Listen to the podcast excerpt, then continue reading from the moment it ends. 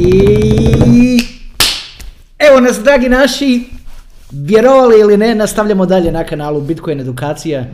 Ovaj put je malo drugčije, malo drugačije, zato što navikao sam da kad me nema da dobijam poruke, da me se non stop pita kaće, kaće, kaće, ali izgleda da sam nešto rekao u prošloj epizodi i onda su ljudi odustali od toga i jednostavno samo čekaju.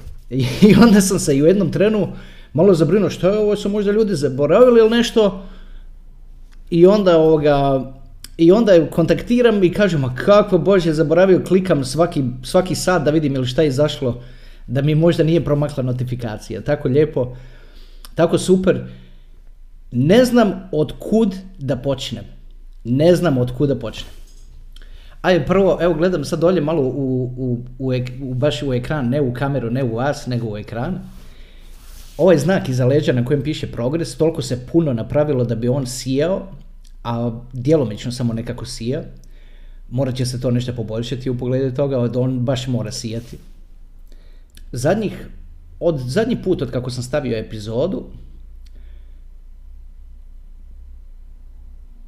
bio sam odsutan.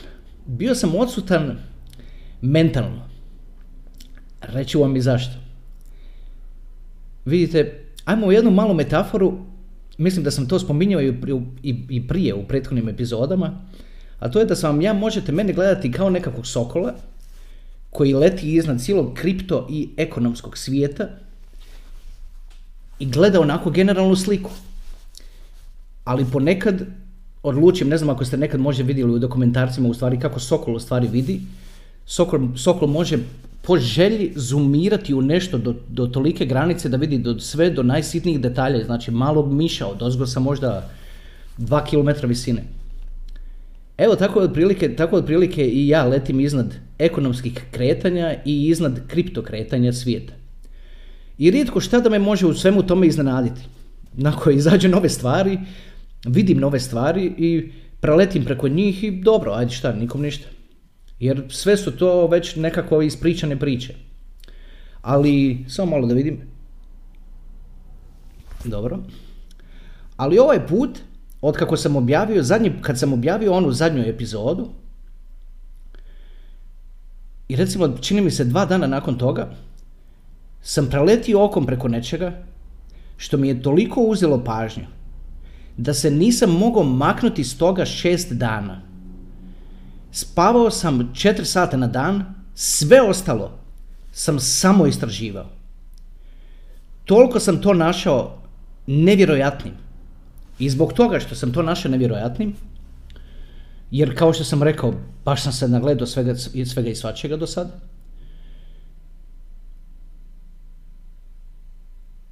gledao sam, letio iznad toga danima, danima, danima i tražio rupe u tome. Svaki put kad mi se učinilo da sam našao rupu i napravio dublje istraživanje, sam u stvari vidio da to nije rupa, nego da je to prednost. Dragi ljudi, braćo i sestre, rasturit ćemo. Rasturit ćemo ne ovaj kanal, ne, ne mislim na to kad ovo kažem. Mislim na vas koji ovo gledate i na svih nas kao zajednicu. Rasturit ćemo, rastavit ćemo ih na proste faktore.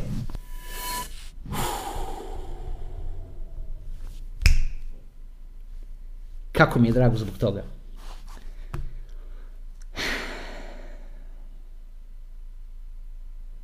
Super. Ali u ovoj epizodi nećemo pričati o tome. Zato što friška je stvar. I idemo redom. Ova epizoda, kao što se vidi, kao, vratit ćemo se na to, naravno, ne vratiti. Kad se ulovimo toga, pravit ćemo 20 epizoda samo u vezi toga. Dok se svi ne složimo, dok nam, kako spada, dok svi ne shvatimo o čemu se radi, dok svi ne uzmemo korake u vezi toga i dok se svi ne organiziramo. Samo ćemo o tome pričati. Ovo koji kakvi kojnići koji su tamo 250 na listi pa će kao on nešto narast za 856 milijardi posto i to, ma puste to kraju. Puste to kraju. Jer se sjećate ako ste odgledali sve epizode što ste trebali od, do sad napraviti, jer više sam puta rekao, odgledajte sve epizode na kanalu. Da bi znao spomenuti i reći da ćemo malo po malo proći kroz sve coin. Ali malo kad razmislim, pa to je tako bespotrebno raditi. Prolaziti kroz sve te silne coin. Prvo i prvo, 95% toga je apsolutna špekulacija. Neki će narasti, hoće narasti. Pa šta, pa pašće i broj tamo na neki broj u, u, u kazinu, pa nikom ništa. Pa ne trčimo sad svi zbog toga u kazinu, zašto će pas broj tamo na nekakav, kugla na nekakav broj u kazinu. Tako je isto i sa tim coinima silnim. Neki imaju taj use case, svi znamo do sad što znači use case, neki nemaju use case. A ovi koji imaju use case i koji su doista moćni, oni su već pobjegli s cijenom. I vi sjedite doma i mislite, kako sad, šta da radi s ovim? Šta s ovim da radim? Pa ne mogu uzeti ispred djece, ne mogu prodati auto, ne mogu prodati ovo, ne mogu prodati tako dalje. Sasvim razumljivo. I investirati u kripto. I onda, ali kako u svemu, kako biti dio toga onda? Taj dio, riješeno! Riješeno! Kako mi je drago! Ma ne znam šta ću od ovoga rezati, ne znam šta ću od ovoga rezati. Neko mi je napisao bio u komentar, frende ti kao da si na nekim drogama. Daj molim te, vidi. Ako sam uzbuđen oko nečega, vi ste svjesni toga. A ako sam ljud zbog nečega, vi ste svjesni toga. Sad sam baš uzbuđen. Ovako, ovakav sam ja kad mi je nešto drago. Da ovakav. Ma ovo nije ništa. Kakav sam u stvari kad mi je drago, jer moram se kontrolirati ipak evo pred kamerom i tako dalje. Ali ovo su stvari da kad, ovo, kad se da, za, da se nalazimo jedni pored drugih, za onako za nabaciti i sve snage i reći ma to, to su takve stvari i za stisnu šaku i sve snage. Zato što imamo sve što treba. Čak ako živite u Crnoj Gori, u Makedoniji, bilo u, u, u Bosni i Hercegovini, u Srbiji, gdje je tako reći kripto jako teško zakupiti. Postoje minjačnice, ispričavam se za minjačnicama koje postoje u Srbiji, ovako što sam ovo rekao, jer u Srbiji doista postoji minjačnica, u Bosni postoji minjačnica. Ali u Crnoj Gori koliko znam ne postoji, u Makedoniji koliko znam ne postoji i, i, i svugdje po Europi postoji, ali naši ne znaju ono kako, kako da, on, da se s tim ponašaju, što s tim da rade. Ali ovo, i ne samo da to, kad ne znaju kak, ljudi kako da se ponašaju, nego jednostavno samo investirati nije dovoljno dobro. Jer svatko ima u sebi ideju šta ako padne. E ovo solucija koju sam našao, izumirao na nju i gledao je šest dana, izgladnio sam, vjerujte mi. Jer kad se fokusiram, fokusiram se do te, do te granica, da sam izgladnio gledajući je. Onda srećom je došao praznik, preko vikenda. Ajme, kako... A već do tad sam bio došao do svih zaključaka i pregledao sve živo. I onda sam sam sebi rekao, e, sad ćemo se fino najest, pa sam onda pojeo cijelu jednu stranu, sva ona rebra. I onda je, onda je još bila diskusija, šta ćemo s ovim orasima? Hoće od ovoga, hoće od ovoga biti neka orehnjača ili će biti baklava? Onda je bilo svi baklava i onda je bilo, evo da vam kaže, ako slučajno izgleda malo buckast, to je od toga, jer sam pojeo tako reći sva rebra s jedne strane i pola tepsije baklave. I nek sam i baš mi je drago zbog toga.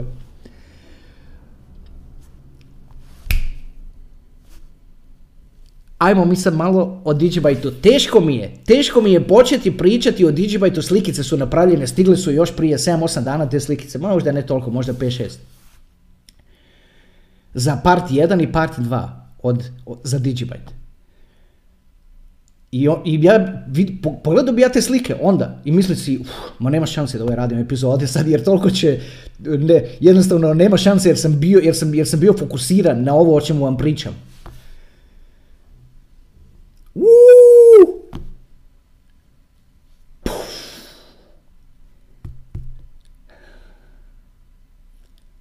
Dobro. Ipak, ipak, vidite kako mi se magli tu ispod navačale desno. Po tome možete vidjeti zbilje. Da sam zbilja totalno uzbuđen oko ovoga. Jer ovo kao da je napravljeno za nas. Za nas kao narode jer ja znam kako mi mislimo. Za nas kao ljude jer znam kako mislimo jer nam dopušta da uložimo malo rada, puno pameti, da se organiziramo i da rasturimo. Da prođe 3-4 godine, da ovi izvana, svi drugi, ne, ne, ne izvana u smislu kao ova naše dijaspore, to ma ne, ma da ovi drugi gledaju da se misle, po, kao vidi kako su ovi organizirali, ovo nije normalno. Jer malo nam toga fali. Jer izvana nas gledaju, znam to, vjerujte mi, jer živio sam tamo hrpu godina, gledaju nas izvana i misle si, ajme, ovi likovi nemaju, stvarno se ne znaju organizirati. Pa tako i mi je kako se ne znaju organizirati. E s ovim ćemo pokazati svima kako se organizira. I kako se priprema za, za novi svijet i kako se priprema za nove tehnologije. Pa će oni tamo kao nešto kad gledaju drugdje po nekakvim drugim državama što bi čovjek rekao da bi trebali biti takvi organizirani, tamo ništa, a mi ovdje ubijamo, rasturamo. To ćemo raditi.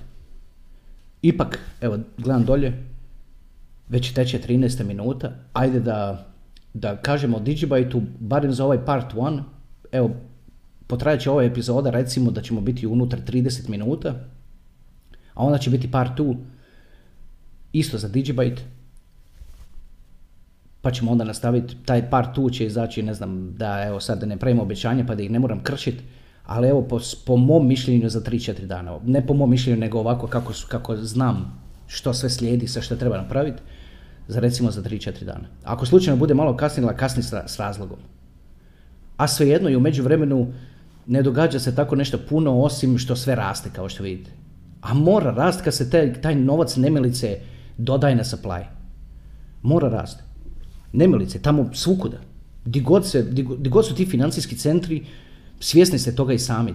To se dodaje na supply da to nije normalno. Pa to se tamo, ne znam, svukuda preko oceana dili kapom i šakom, ovi tu ovamo u Europskoj uniji isto, ista takva stvar. Znači mora rast kripto, zbog toga raste jer nema diće, diće novac, pa samo da ga 1% od toga koliko ga se napravi završi u kriptu, dovoljno je da, da izazove ovakav rast kakav je.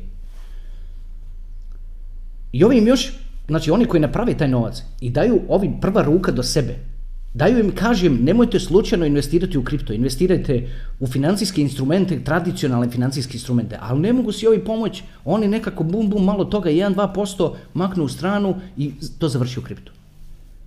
I onda vidite ovo što vidite.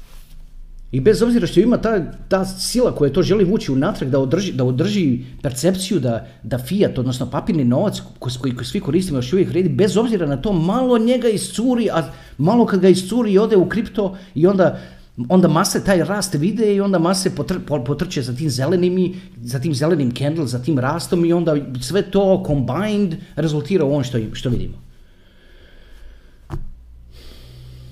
Nikako toliko puno, jesam, kad sam počeo video, sam rekao, ne znam od kuda krenem jer toliko toga imam za reći, a Digibyte samo od sebe zaslužuje doista da mu se posveti pažnja kako spada. Već treći put najavljujem da evo da ću, da ću početi pričati o Digibyte-u, pa ajde da počnem pričati o Digibyte-u. Vidite. Kao i sve na ovom svijetu, a primijetili ste i do sad u kriptu, sve ima svoga, da se tako izrazim, oca, svoga stvaratelja, svoga kreatora. Kao što Satoshi Nakamoto je kreirao Bitcoin, kao što je Vitalik Buterin, naravno bili su oko njih ljudi, ali to su te figure, figureheads na engleskom, na našem je bilo, to su te, to su ta lica toga, kojima se pripisuje sav kredit, da se tako izrazim. Znači, Satoshi Nakamoto za Bitcoin, naravno. Onda Vitalik Buterin za Ethereum, naravno. I za Digibyte ima čovjek koji se zove Jared Tate. Ispisat ću to na ekranu da vam, da vam, da vam se bolje uraže. E vidite sad šta je stvar s Jaredom. O Jaredu se može, o Jared Tateu se može pričati mjesecima. To je nevjerojatno. Ali o, di bismo onda otišli, kolike bi onda bile duljine trajanja ovoga i tako dalje. Ali to, to je toliko bitno zato što u tome leži najveća snaga Digibyte-a i u tome leži najveća problematika Digibyte-a. Zato što se on ne želi jednostavno promijeniti svoj karakter, niti promijeniti svoje poglede na svijet. Hajde, ja ću vam reći pomalo o, o Jared Tateu i kako je započet Digibyte i zašto je započet Digibyte. Rijetko ko će ovako poredati epizode kao što su ovo, na primjer, išli smo Ma u stvari nitko to tako neće poredati, a vidit ćete i zašto je to tako kad prođe. Samo da pustite 3, 4, 5, 6 godina pa ćete vidjeti. Znači, Išli smo Bitcoin, pa Ethereum, pa Litecoin i sad pričamo o Digibyte. Malo čudno, zato što drugi tako ne redaju to. Ja ću to tako poredati zato što evo vi do sad otprilike znate koliko znam, tako da malo iščitajte malo iz toga isto. Ali ajmo malo sad dalje, znači, znači pričamo o Digibyte već četvrti, tek pričamo o četvrtom coinu, ozbiljnije. I pričamo o Digibyte. A kad ga pogledate tamo di na, na samoj onoj ljestvici i tako dalje, nećete ga baš naći u nekim visinama. Ajmo o Jared Tateu. O samom Digibyte ćemo pričati kroz nogometnu metaforu, zato je pod naslov ove epizode Ronaldo bez ugovora. Malo čudno, ali evo, sad znate zašto. Razlog tome je što ćemo o Digibyte pričati kroz nogometnu metaforu. Prije nego što krenemo pričati o Digibyte moramo pričati o Jared Tateu. Gledajte, rodi se mali klinac u sred Amerike. Znači, nije na obali tamo niti zapadnoj gdje je Los Angeles i San Francisco i tako dalje, niti ovamo na istočnoj gdje su New York i Miami. Ne, on se rodi tamo u sred Amerike. Totalno kontinentalno dijete. I oni nekako, isto kao i naša kontinentalna djeca, nose taj nekakav, nekakav teret kao nekako i kao da imaju osjećaj kao da nije baš, ne, ne znam, aj nekako teško mi je tome pričati da se neko ne uvrijedi, ali zna, otprilike znate kakav je taj osjećaj. Kad dođete iz male sredine u veliki grad. O tome pričam. I gledajte sad. Jared Tate, to je gradić u kojem se on rodio od 500 ljudi. Znači gradić u Americi od 500 ljudi. Ali sreća je njegova bila da se rodio, u, znači mama mu je bila profesorica informatike. U nekakvom obližnjem većem gradu gdje je išla svaki dan na posao. I zato što mu je mama profesorica informatike, kako je on kao klinac rastao, on je već sa četiri godine znao osnove programiranja. Jer ga je mama naučila, on kao pitao mama umjesto njemu da mu pokazuje kako da ubacuje trokute u trokute i kružiće u krugove i kocke u kocke. Mama je njemu otvorila ekran fino, otvorila mu je šta, mu je, šta, je, šta je mislila već da, je, da, je, da treba i pokazala mu. I mali mozak se na to naravno ulovio, kao što to obično bude, bude s djecom. I naravno ima gen takav od svoje mame. I, i on je već četiri godine, znači, mogao programirati nekakve osnovne stvari. Sa osam godina je napravio stranicu za koju je naplatio. Znači, znači firma neka mu je platila kad mu je bilo osam godina da i napravi web stranicu i za to platili njega klinca od osam godina. Znači, sa osam godina je mogao takvu stvar napraviti. Evo, s takvim mozgom imamo posla. I gledajte sad. Ode on na faks u New York, u grad New York. A grad New York, been there multiple times, not multiple times, been there whole bunch of, spent there a whole bunch of time in my lifetime. So check this. New York će te pojesti kao nekakva ždaja. Možeš imat, ali poješće te samo ako mu dopustiš. Ako ti New Yorku pokažeš svoj karakter i isprsiš se, on će te nositi sam sa sobom na svom valu, na, o svoje moći. Ali ako ti New Yorku pokažeš slabost, poješće te. On je, znači Jared Tate je otišao na faks u New York. I tamo je bio na faksu i nije baš nešto bio zadovoljan. Završio je, taj, završio je faks, u stvari ne znam da li ga je baš skroz diplomirao. Uglavnom studirao je programiranje. I 2012. godine zazvoni mu telefon i kaže mu Ej, tata ti je pao s ljestvi i sav se polomio. I on si pomisli, ne znam što je s mamom u ovom dijelu priče, sad u ovom dijelu priče ne znam što mu je s mamom, to nisam uspio pokupiti. Ali pretpostavljam da mama nešto ili nije tu nešto, ne, nemam pojma što se dogodilo. Uglavnom kad je on već student na faksu i tako dalje, nazovu ga i kažu mu tata ti je pao s ljestvi i sav se polomio. I on kaže da je u tom trenutku jednostavno sve pustio što je u New Yorku imao. Sve pustio ča. I vratio se kući da bude statom tata bio sav polomljen toliko da je, da je, da je kući visio onako sav u gipsu. Ono, kad, kad visiš, kad su ti ruke u gipsu, noge u gipsu, cijelo tijelo u gipsu, tako reći. I, I on je bio tu i pazio na tatu. A vidite sad, kad paziš tako na čovjeka, čovjek u takvom stanju većinom spava. I sad, znači pomogneš mu ono, s, a, s vodom, s hranom i tako dalje, ali generalno čovjek većinom je, nema ono, ništa, on većinom spava. I to je Jaredu ostavilo, ostavljalo slobodnog vremena. I on je onako mislio si, aj da idem, kako je naravno internet, kako je naravno takav mozak, ode na nekakav forum i tamo na forumu piše, traži se usluga da neko, nekom, da neko, netko traži da mu neko nešto programira. I dole ispod piše plaćanje u Bitcoin. I njega zainteresira, on pošalje email i kaže, ja vam mogu ovo napraviti ovo ono, ali zašto plaćanje u Bitcoinu i tako dalje. I taj netko tamo mu kaže, pa čudi me da me pitate tako nešto, da ono, i to je njega izazvalo da on pogleda u Bitcoin. Ali on kad, on kad je pogledao u Bitcoin, on je pogledao u taj kod, u taj programming. I on je to vidio i sve razumio. Kao da vi čitate knjigu na latinici ili čirilici, što vam je već prirodno, prirodni alfabet. I kad je kad je vidio kod, kad je vidio čemu se tu radi, u tom trenutku kaže da je osjetio da se cijela realnost promijenila. I vjerujte mi da je. Ja mu vjerujem potpuno.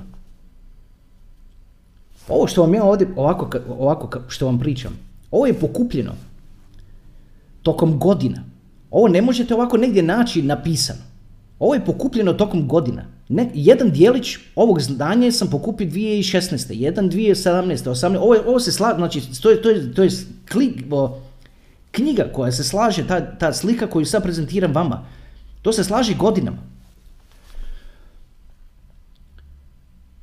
I u jednom od intervjua je rekao da, je, da mu se u tom trenutku život potpuno promijenio. Kad je pročitao kod, znači sami kod, ne ono da je pročitao sad nešto u vezi Bitcoina kako to obično ljudi rade. On je uzeo i pročitao kod.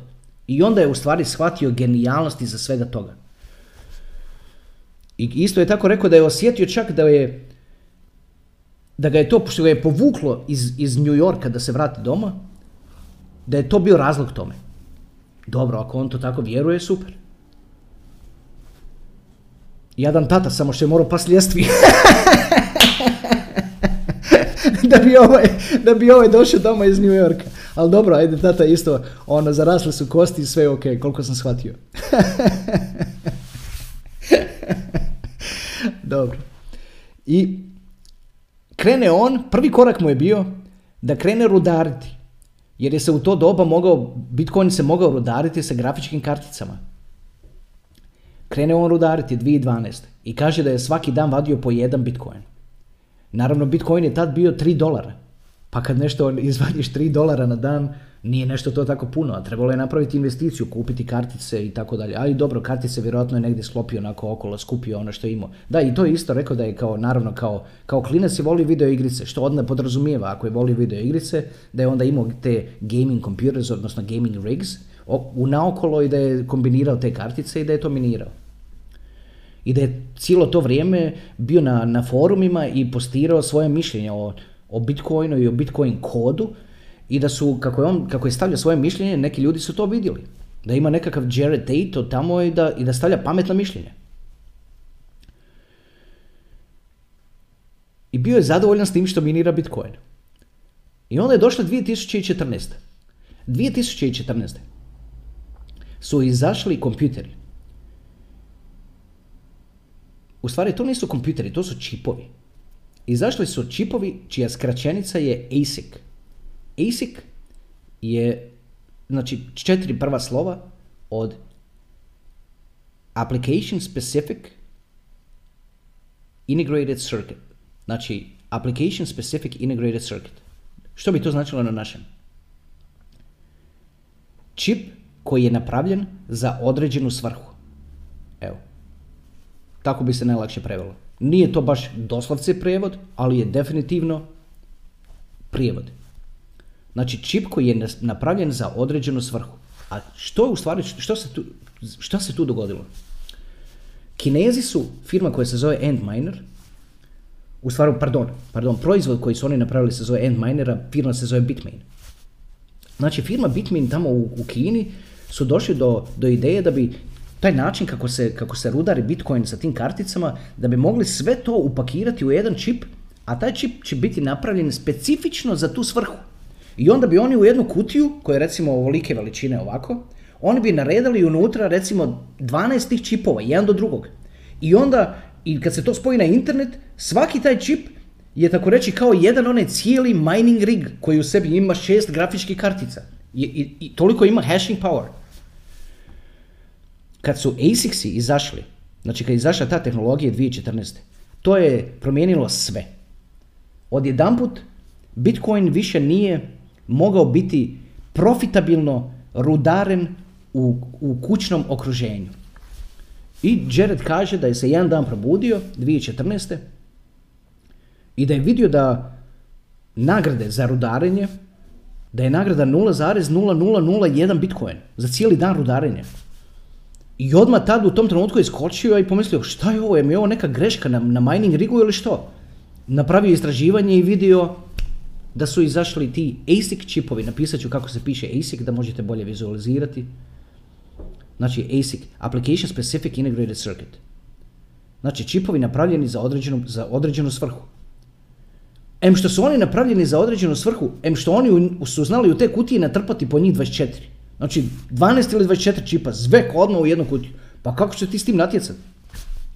To isto da natječeš se s trkačim autom, recimo koji je baziran na običnom autu, nekakav Renault, bez veze bubom, ali dobar onako nabrijan auto. I onda ti dođe onaj baš iz NASCAR auto koji je baš namijenjen za to. A cijelo to rudarenje se bazira oko toga koliko se brzo, brzo nešto može iskalkulirati. I Jared do toga poludio. Kaže da je u tom trenutku da je toliko bio ljudi da je lupio šakom od stola, da je razbio cijeli stol. Za, ali zašto je to napravio? Ne zbog toga što je kao, u smislu, neću sad on moći rudariti jedan bitcoin, nego što je odmah u glavi shvatio da to znači centralizaciju bitcoina. U tom istom trenutku je to razumio. Zašto znači centralizaciju? Zato što kad imaju takve devices koji izgledaju tako, to znači da će, znao je di to vodi. Znao je da će od tad pa nadalje Bitcoin rudariti samo institucije. Jer je znao da će na to skočiti velike velike firme. I upravo to se je dogodilo. Odjedanput je Bitcoin prestao biti nekakva stvar za ljude i postao je biti stvar industrije. I zato ćete kad vidite, kad se priča o rudarenju Bitcoina, priča se o kontejnerima, krcatim opreme, priča se o, u ovi što rade dole u Iranu, o, o, ovim warehouses, odnosno, what's the word, uh, skladištima velikim, krcatim sa tim ASIC miners. I šta je problem sad što, što ti ASIC miners svake godine izađe bolji. Odnosno svake druge godine kako se otprilike čini do sad. Znači svake druge godine svak, izađu bolji. I samo velike korporacije si mogu priuštiti da uzmu onda ove koji su koji manje proizvode, prodaju ih ljudima ili neki čak i bace. I stave nove.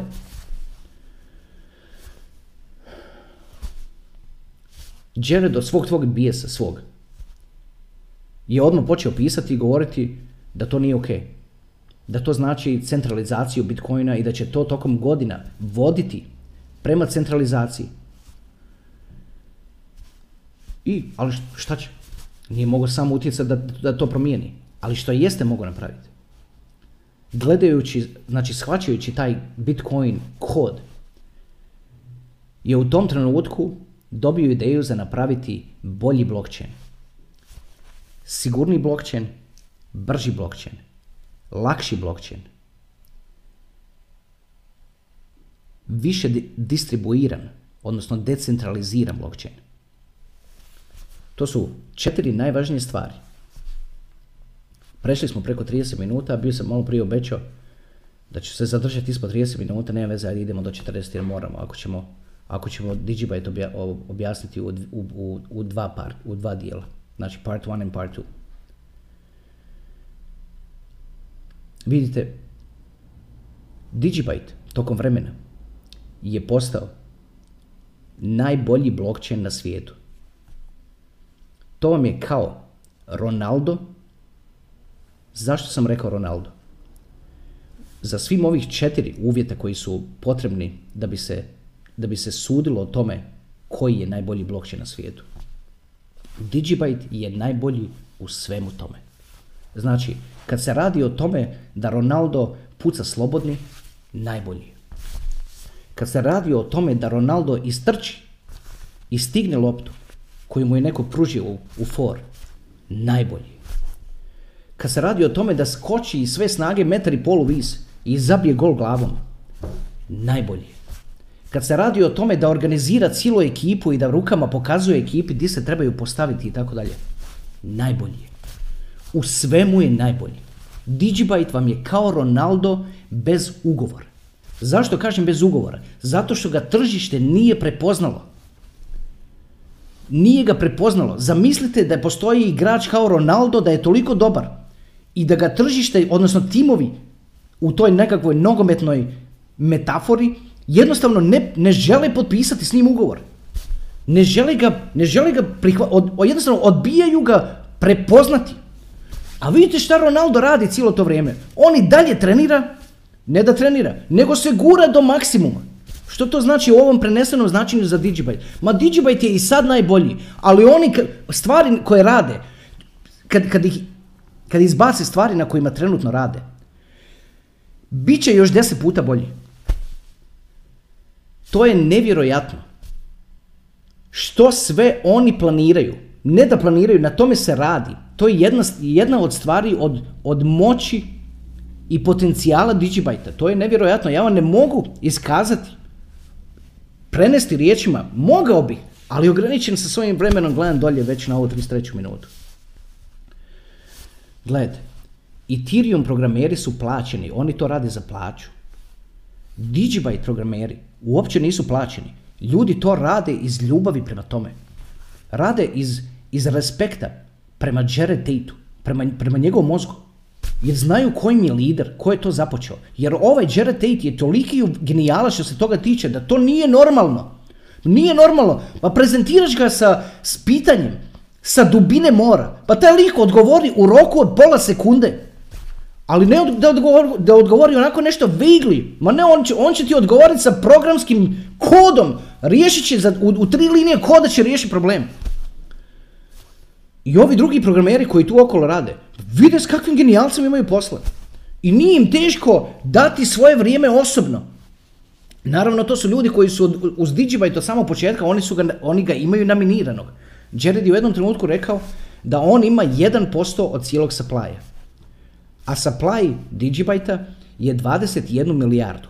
Znači, jedna stvar koja je Jaredu išla na živce s Bitcoinom je bilo to što ga tako malo ima. I što moraš se, umjesto da pričaš o cijelim brojevima, moraš pričati o nekakvim tamo decimalama. pričali smo sad o tome. I što je on napravio? On je napravio da je maksimum supply Digibyte 21 milijardu. Znači da ga ima tisuću puta više od Bitcoina. I znači ako neko recimo neko nekom šalje, neće si slati 0,0 nešto, nego će si slati cijeli brojeve, recimo 100 Digibyte ili 200 Digibyte ili 300 Digibyte. Znači broj osnovni je isti, 21. Ali na njemu ima 3 nule ekstra. I, to, I znači nije 21 milion, nego je 21 milijardu. Koliko je taj Digibyte brz? Koliko je taj Digibyte siguran? Razmišljam sad, evo kako sad ovo pričam, mislim da bi se trebala napraviti slikica koja će pisati par 3 jer reći sve o Digibyte je tako re, a sve što je bitno, sve što morate znati je, ne znam da li ću uspjeti čak i ove dvije epizode, već je 35 minuta. Doista nekako, kao što vidite, ja se uvijek osjećam stisnu s tim vremenom. A ja bi, ja bi vam mogu pričati o ovome kad se ovako osjećam, kad nisam fokusiran na druge stvari. Ajmo da se vratimo na poređenje s Ronaldom. Znači, najbolji igrač, a nema ugovor. Uvijek se na Digibyte nešto kao ljudi nešto ismijavaju. Ne svi. Digibyte ima jako dobar community, odanih ljudi koji, koji rade na njemu, koji pričaju o njemu na, na javnim mjestima i koji ga prepoznaju. Ali ovi drugi jednostavno ne žele ga, na engleskom je riječ acknowledge, na našem, riječ, na našem je jako teško naći riječ za to. Prepo, prepoznati, ali pak nije prepoznati. Ali dobro, evo, to je najbliža riječ koju mogu naći. Recimo, jedan od primjera je kad su bili nekakvom skupu i bio je, bio je Vitalik Buterin i bio je Jared Tate. I Jared Tate kaže da je prišao u, u grupu ljudi u, koj, u, u kojem je, u, među kojima je stajao Vitalik Buterin i da je pružio ruku Vitalik Buterinu, a da Vitalik Buterin ga je samo pogledao i nije mu uopće pružio ruku.